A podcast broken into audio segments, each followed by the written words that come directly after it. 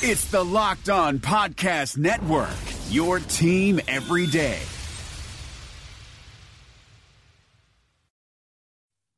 You are Locked On Packers, your daily Green Bay Packers podcast, part of the Locked On Podcast Network, your team every day.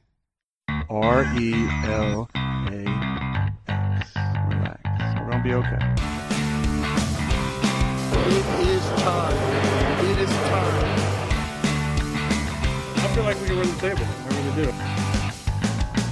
You are Locked On Packers, part of the Locked On Podcast Network, your team every day. I am Peter Bukowski, and I cover the Packers for SB Nation. I cover the NFL for FanRag Sports, and you can follow me on Twitter at LockedOnPackers.com. You can follow the podcast on Twitter at Locked On Packers, and you can find all of the podcast content at LockedOnPackers.com. You can find my work over the course of the offseason at FanRag NFL. You can find it at AcmePackingCompany.com. You can find it on Twitter and we're going to have a, a, ton of content coming through all of the offseason, covering the draft, covering free agency. So keep an eye out for that. I will always make sure to let you know about the work that I am doing more than just what's on this podcast. But I do appreciate you being a part of our offseason journey here on this podcast because there are going to be, I think, more than normal.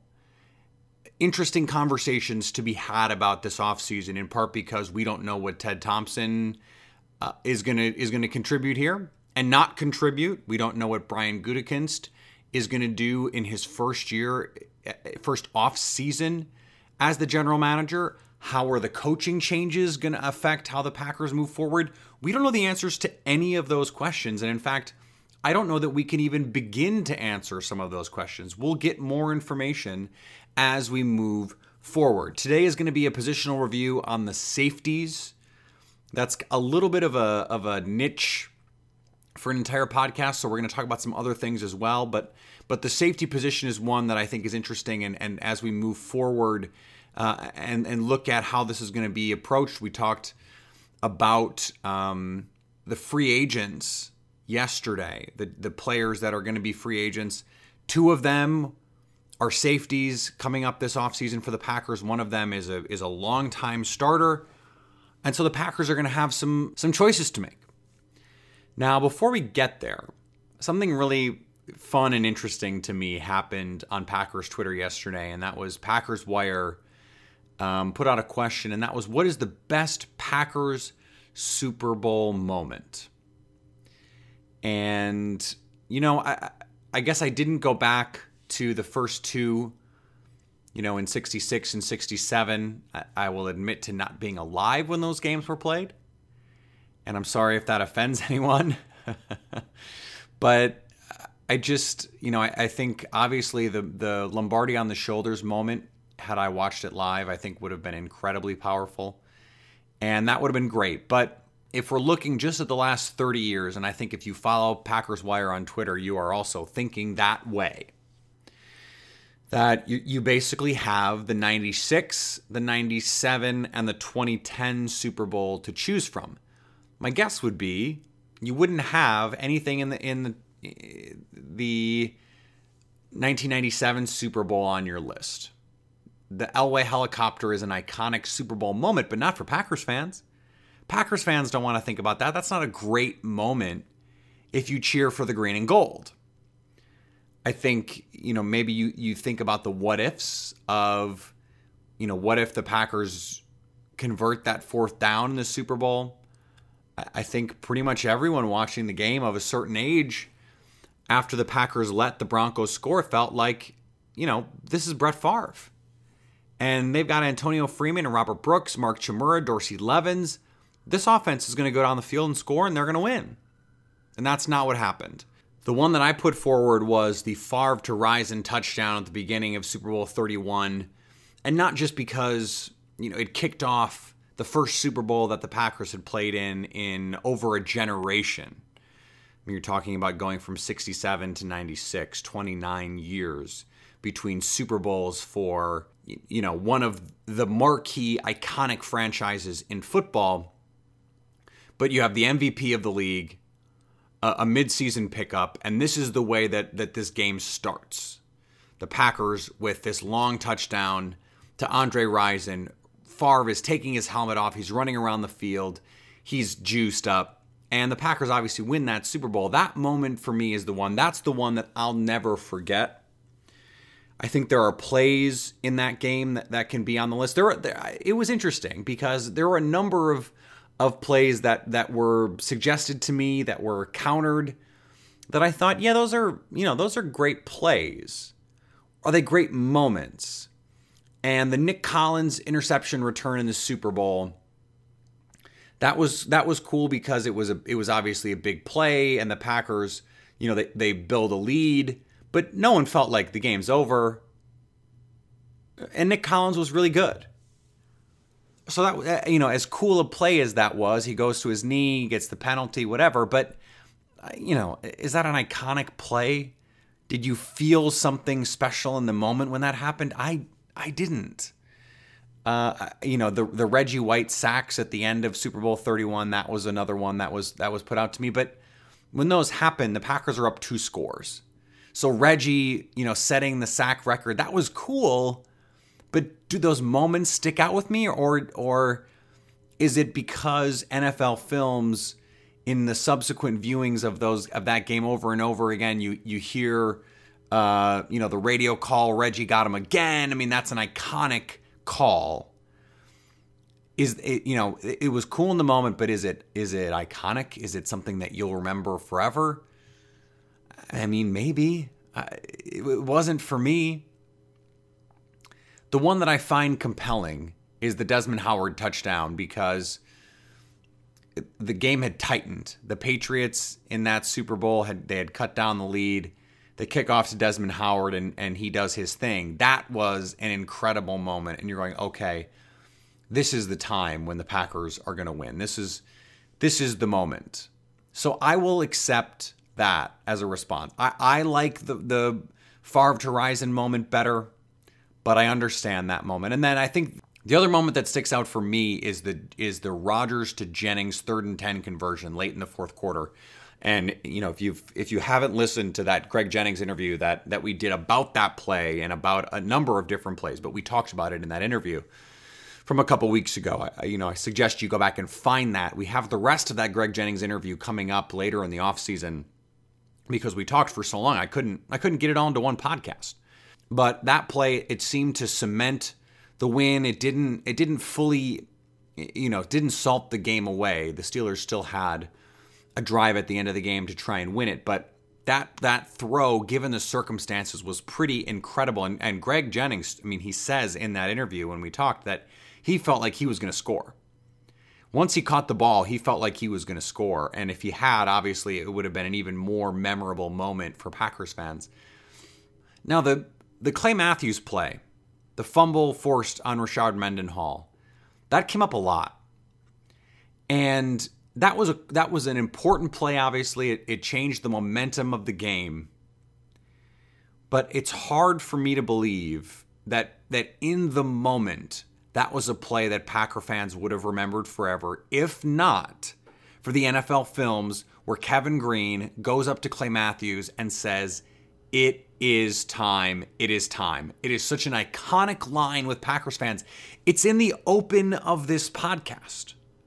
I mean, this is this is something that every Packers fan knows exists, and it and it gives me chills to talk about because it was such a, you know this is it is time for you to make a play. Go make a play, and he goes and makes a play, and that makes that moment incredible, but only in retrospect. That was not an incredible moment live. It was a great play. It was an important play, but we didn't know Kevin Greene had said that. We didn't know the context of that. And so, short of knowing that, how can that moment have been special? It was an important play in the biggest game of the year.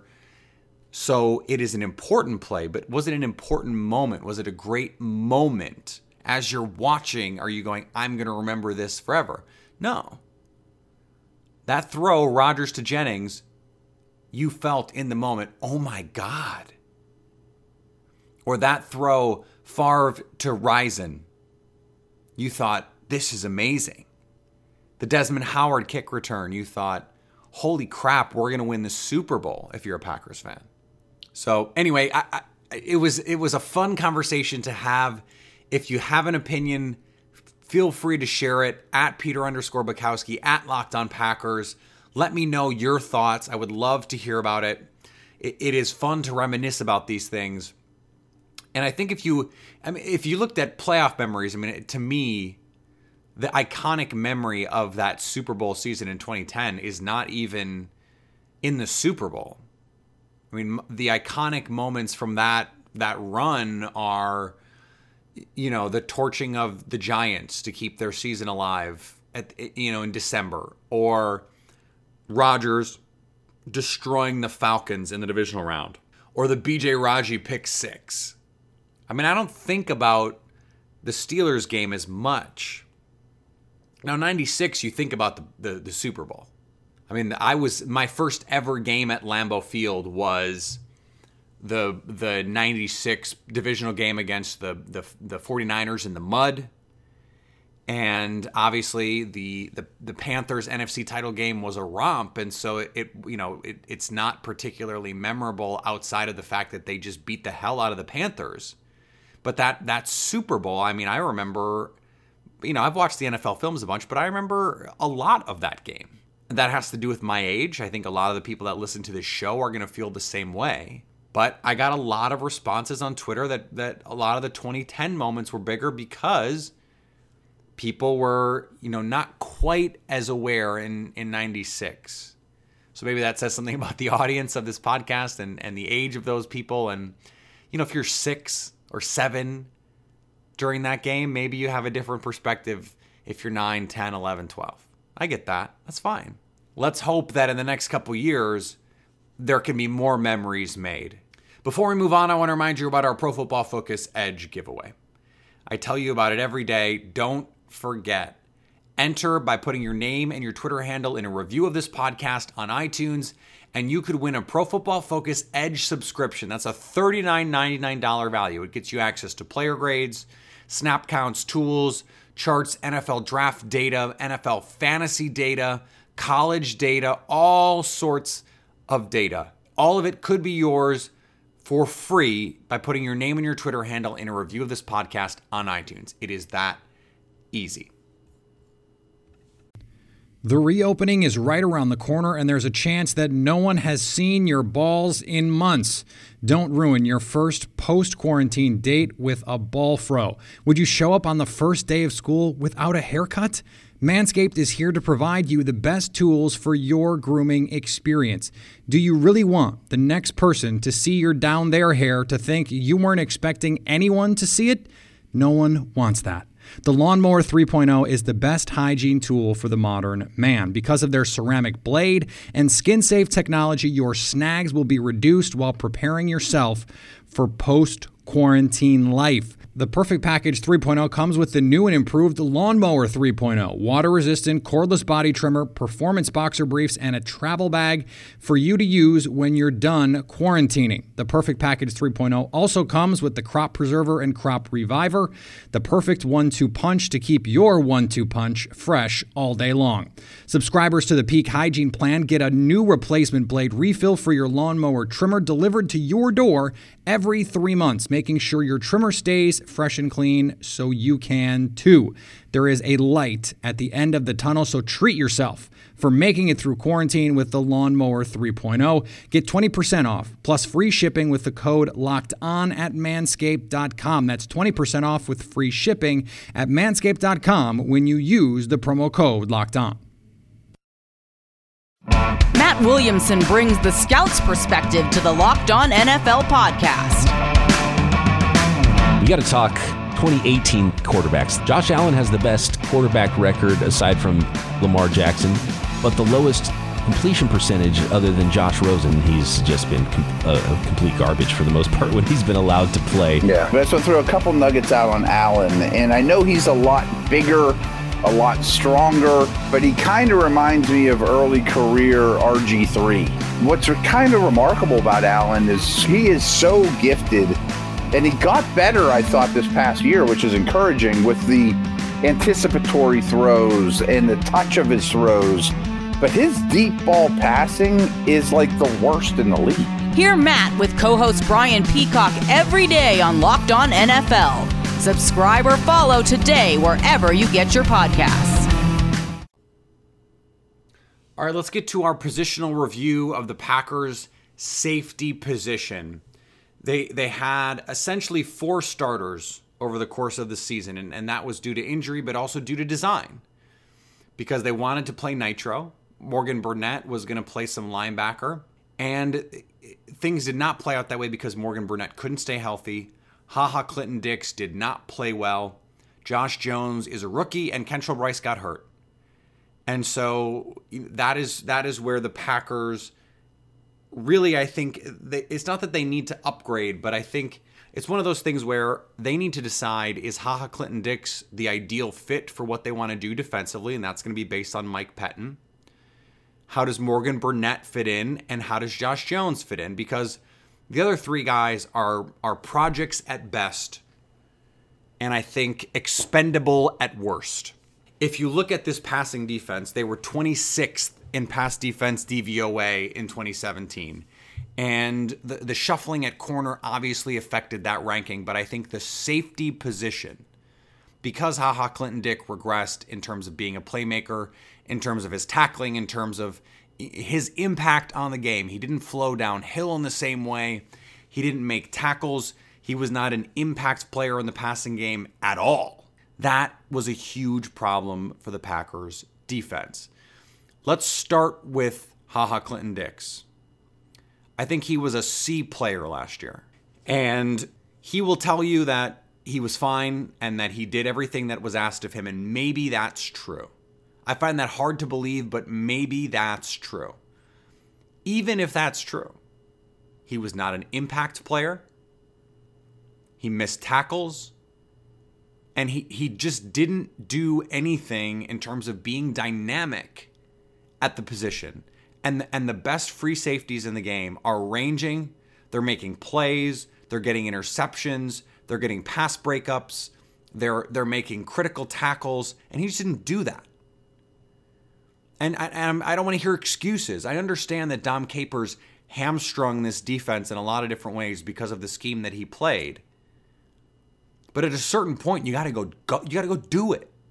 Go make a play and he just didn't do that consistently enough. That doesn't mean that I think that the Packers should give up on him.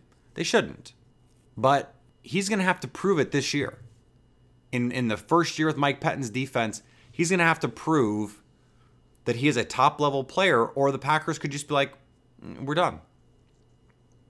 We like Josh Jones, maybe they re-sign Morgan Burnett. They're going to be in position at 14 to take an impact safety.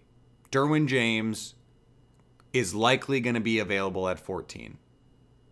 Or maybe they take a linebacker like Roquan Smith, and the combination of Morgan Burnett and Josh Jones is enough that they can say, you know, we like our we like this athletic linebacker we brought in. We think Josh Jones and or Morgan Burnett can play deep. So, haha, you're out.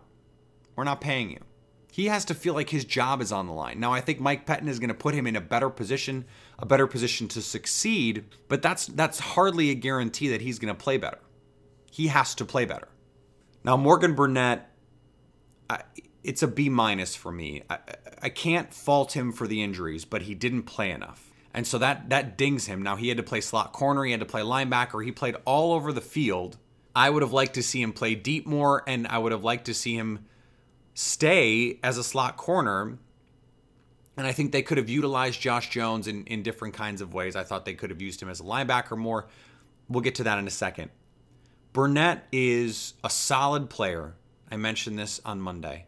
I don't think the, you know, they have these projected market value numbers. I just don't think he's the kind of impact player that can say, I should get eight, nine, ten million dollars a year. He's just not.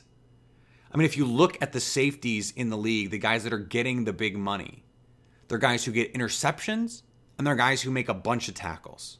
And and I don't want to I don't want to be overly dependent on production here, but Morgan Burnett is not an impact pass defender. He is not a turnover creator, and he is not he's not a field tilter. He's just not. I mean, he seems like uh, Mike McCarthy loves him. He is versatile. He is solid. But that's all he is. He's solid. I think if the Packers say we're not going to go over above six million, seven million, they can get him for that number. Because who's going to give him more than that? Who's going to give him eight, nine, ten million dollars? I just don't know who that team is out there that that sees what Morgan Burnett has been and what he can be and what he is, and says, "Yeah, that guy is as good as Reshad Jones, or that guy is as good as Kam Chancellor, or that guy is as good as Earl Thomas, or that guy is as good as Jairus Byrd was when he got a billion dollars from the Saints." I mean, eh, he's just not that guy. And so I think the Packers can bring him back on a reasonable contract and he can and he can contribute for them.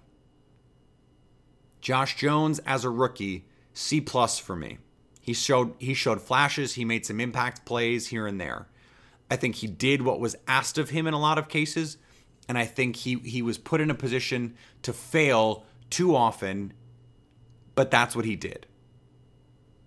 It seemed like he, you know he he he bit on some fakes that created big plays and he was out of position often. But when they just said hey man coverage against you know their tight end or their running back he can do that. Or hey you're going to play linebacker and we just need you to go chase down the ball carrier or we're going to put you on the edge and we're going to send you on a blitz he can do those things so i'm anxious to see him with mike pettine i think that's the guy I wrote this for Acme Packing Company a couple weeks ago. Josh Jones to me is the guy that benefits most from Mike Pettine because I think he was the guy that was most consistently put in a position to fail last year given his talent. You don't put a guy that you drafted to be a dime linebacker as your deep safety over and over and over again. You drafted him because he plays well near the line of scrimmage. Give him opportunities to play in coverage. Give him opportunities as a blitzer. Give him opportunities to be a run defender. Not to not to have uh, calls in the passing game in complex coverages that he's just not equipped to play in. It just doesn't make any sense to use him that way. So the fact that they did says less about Jones and more about Dom Capers. And so we're going to find out if Mike Pettine can put him in a better position to succeed and if that means that the pick ends up being better if his talent really shines through. We know what his physical ability is. At his size, with his speed and his athletic traits, he should be an outstanding defensive player. He showed the instincts to do that at times, but he was asked to do things that he's just not capable of as a rookie. I think he makes the biggest leap from 17 to 18 in the Mike Pettine defense him and, and Kevin King. Now, there's three players left that I think are worth discussing. All of them got incompletes for me Kentrell Brice, Marwin Evans, Isaiah Whitehead. We talked about Isaiah Whitehead. He's an exclusive rights free agent. I think he comes back. I think all three of those guys come back. I, I didn't understand why Whitehead was playing over Evans, and maybe it's you know it's a coverage thing. It's a it's a man coverage thing. Whitehead they put in the slot. Maybe they don't feel like Evans can do that, but I like Evans' physical tools. I don't know why he hasn't been given a better run playing actual safety versus just being a special teams player. But I think, you know, this could be a, a critical year for him. Kentrell Brice, same deal. I will not be surprised if the Packers go into this draft and say we need to get a safety to get better.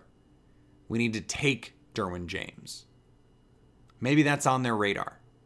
I don't know. They were 26th in pass defense DVOA, 21st against tight ends, and 29th against running backs. And I think the latter two statistics really speak to a failure of deployment of these safeties.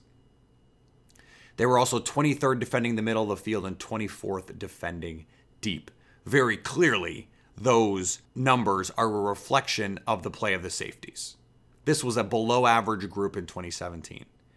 And it is not out of the realm of possibilities that the Packers think they need to go either draft a player or get into free agency to get some of these players.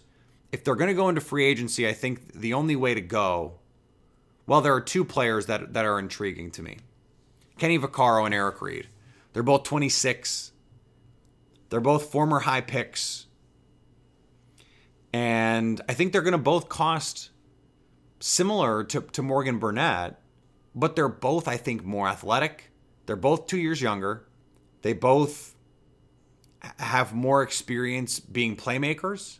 They create turnovers at a higher rate. They have better athletic traits. But Kenny Vaccaro was sort of a he was sort of a maverick player like like Burnett was. He played in the slot, he played strong safety, he played free safety. Eric Reid is a more traditional free safety player. So it would be a potential wonky fit next to Haha Clinton Dix, but we don't know how Mike Pettine wants to deploy Clinton Dix. Does he want Haha to be exclusively a, a deep middle safety or a deep half safety? If they're going to play a little bit more two shell, maybe you want a player like Eric Reid. Or maybe even if you if you want to play more man because he has the athletic ability, maybe you're you're going to say, okay, Eric Reid, you're going to go cover some tight ends. You're going to go cover running backs.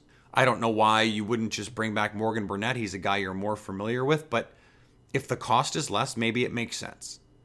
I, it would be very out of character for the Packers to let a safety walk, one that they drafted and developed, to sign another one. That would be odd for them and out of character. And I just, I don't see it happening. But I, I don't think it's crazy to think that at 14, a Derwin James could be in play for the Packers. There is just one more NFL game left. And so if you want a, a more in depth breakdown of the Super Bowl, maybe you want to bet, mybookie.ag. Go to Locked On Eagles. That is a great show. There's going to be a ton of, of information there. And, and breakdown, go to Locked On Patriots. I know that's a tough sell for a lot of Packers fans, a lot of NFL fans, but both of those shows are great and, and they're and they're worth diving into if you want a, a deep local breakdown of this game and these teams. I emphasize local because I think no one knows those teams better than the guys and girls that are there every day in the locker room, that are there following them religiously. That is the information you want to get. Those are the people you want to listen to. So go and, and get locked on Eagles, get locked on Patriots, get locked on NFL, and then this offseason, get locked on draft because th- that I, I can't get everything.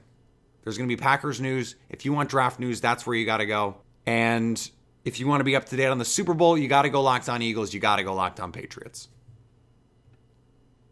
All right, our last show of the week will be Thursday. We're going to get to news. We'll talk a little bit about the Super Bowl. I think it's it's worth discussing the Packers in relation to those teams. I, I think that's an interesting comparison to make. Could this team have competed with those teams? I said a couple weeks ago that I think it's it's clear the Packers are behind the Eagles. But could they beat this Patriots team with Aaron Rodgers? I think that's a good that's a good question to ask, and I think it's it's valid. Could the Patriots fall off? Josh McDaniels leaves, Matt Patricia leaves. Brady's another year older. There's only so much avocado ice cream to go around. So we'll get into that a little bit. I don't want to get bogged down in it just because, you know, I think one of the reasons that Packer fans are listening to this podcast is because it's hard to find content about your team that isn't Super Bowl related. It's hard to find any NFL content right now that's not Super Bowl related. And it's hard. If you're a Packer fan, you feel like your team should be in this game and it can be difficult to watch. I totally understand that. So I don't want to just bum everybody out, but I, I want to make it relatable. I want I want you to be engaged with the content. So we're gonna do that on Thursday. Get to some news, get to some some different kinds of things, and then we'll be back for for another three shows next week. I appreciate you following along. Once once this week finishes, there are no more games for months. But that doesn't mean we won't have things to talk about, important things to discuss so stay locked on, Packers.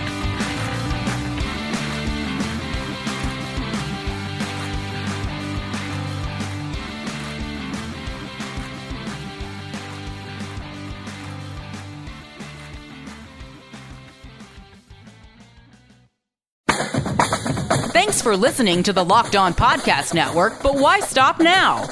Check out the daily Locked On Podcast Network for your favorite college team. Find it right now in your favorite podcast app and be sure to subscribe or follow so you never miss an episode. The Locked On Podcast Network, your team every day.